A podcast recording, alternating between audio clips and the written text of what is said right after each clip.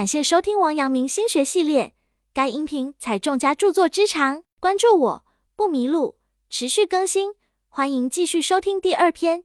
该篇具体讲解王阳明心学内容，有圣贤古训，又有当代意义和举例，一定要认真听讲或者重复去听，并充分结合自身经历和感受，这样才能够更好的领悟心学智慧。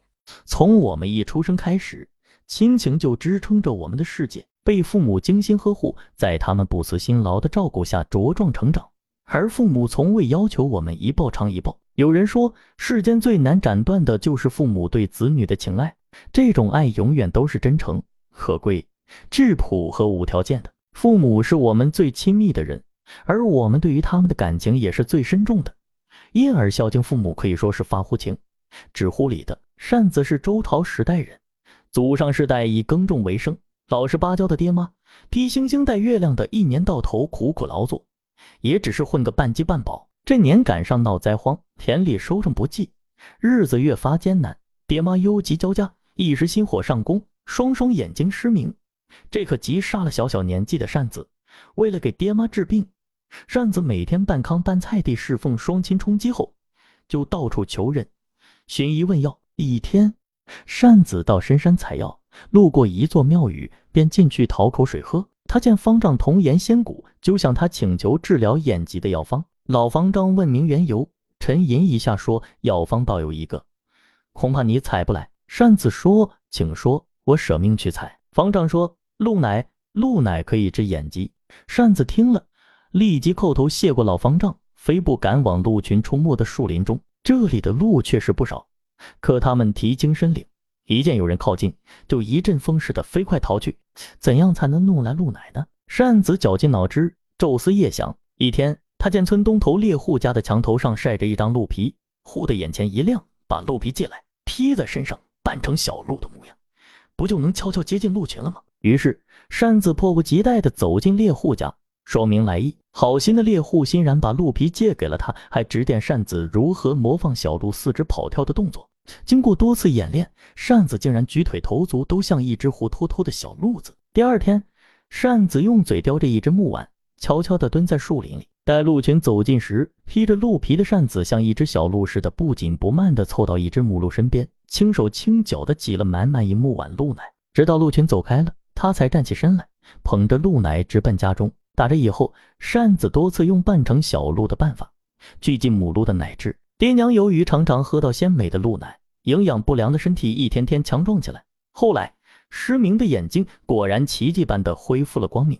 乡亲们知道了，都夸奖扇子是个孝敬父母的好孩子。孝是人最基本的善举，如果连父母的大恩都不报，还能指望一个人有什么善举？一个连父母都不去孝敬的人，还能指望他对朋友付出真诚吗？所以，孝既是对父母的宽慰，也是对自身的完善。更是赢得社会资本的根本方式。人们尽情享受着父母所创造的一切，把向他们索取视为理所当然。父母为了满足孩子的愿望，总是那般义无反顾。可以说，站在父母与子女的爱之天平上，永远没有平衡。强调正己，而正义的伊始，正是从回馈父母开始。不必为父母买房买车、买金买银，多为父母尽一点心，时而给父母打一通电话，倒一盆洗脚水。便已足够，这才是真正的孝。王阳明曰：“此心若无人欲，纯是天理。”是个成于孝亲的心。冬时自然思量父母的寒，便自然要求个温的道理；夏时自然思量父母的热，便自然要求个清的道理。这都是那成孝的心发出来的条件，却是需有这成孝的心，然后有这条件发出来。孝必须是对父母发自内心的敬，是一种自觉的伦理意识和道德情感。而不仅仅止于供养上，否则就不是真正的孝。子女要做到孝顺，最不容易的就是对父母和颜悦色。仅仅是有了事情，儿女替父母去做；有了酒饭，让父母吃，这并不是完整的孝。正如国学大师钱穆先生所言：“人之面色，及其内心之真情流露。色难，乃是心难。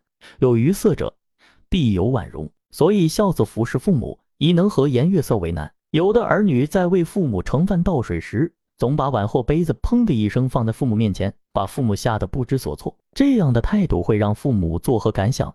这样的行为能算是孝敬吗？王阳明也认为子女应有承与孝亲的心，冬时自然思量父母的寒，便自然要去求个温的道理；夏时自然思量父母的热，便自然要去求个清的道理。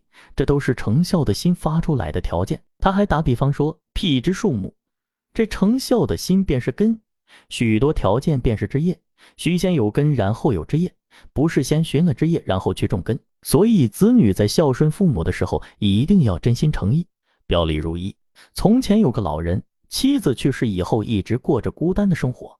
他一生都是个辛苦工作的裁缝，但时运不佳，他身无分文。现在他太老了，已经不能做活了。他的双手抖得厉害，根本无法穿针，而且老眼昏花，缝不止一条线。他有三个儿子，都已经长大成人，结了婚，有了各自的家。他们忙于自己的生活，只是每周回来和父亲吃一顿饭。渐渐的，老人的身体越来越虚弱了。儿子看他的次数也越来越少，他心想，他们不愿意陪在我的身边，因为他们害怕我会成为他们的累赘。他通夜不眠，为此而担心。最后，他想出了一个办法。一天早上，他找到木匠朋友，让其帮助自己做一个大箱子。然后，他又跟锁匠朋友要了一把旧锁头。最后，他找到卖玻璃的朋友，把朋友手头所有的碎玻璃都要过来。老人把箱子拿回来，装满碎玻璃，紧紧地锁住，放在了饭桌下面。当儿子们又过来吃饭的时候，他们的脚踢到了箱子上面。他们向桌子底下看，问他们的父亲：“里面是什么？”“哦，什么也没有。”老人说：“只是我平时省下的一些东西。”儿子们轻轻动了动箱子，想知道它有多重。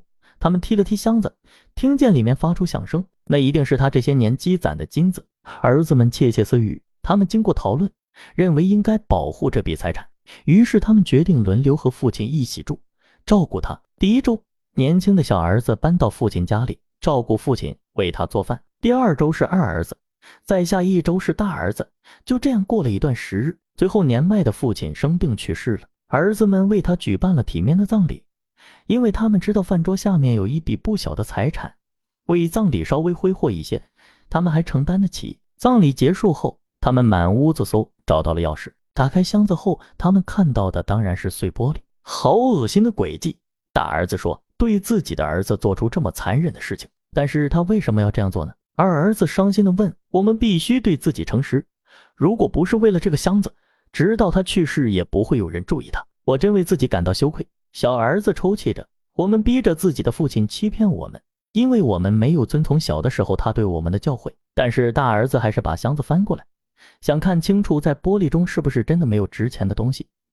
他把所有的碎玻璃都倒在地上。顿时，三个儿子都噤声无言。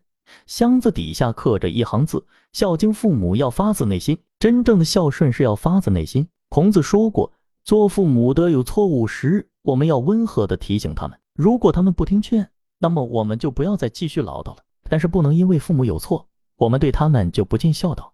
不仅要孝敬他们，而且态度还要恭敬，侍奉他们不能有怨言。孝是发自内心的情感表达。”没有表里如一的孝，就没有真心实意的爱。在履行赡养父母的义务时，我们要发自内心、真心的为父母做事。穷则穷孝，富则富孝。只要用一颗真正的孝心，让父母开心愉快，自己也就真正尽到孝道了。另外，我们还要注意用期待孩子对待你的方式来对待你的父母吧，不要再为一点小事情而色难。本节结束，感谢收听王阳明心学系列。该音频采众家著作之长，关注我不迷路，持续更新，欢迎继续收听。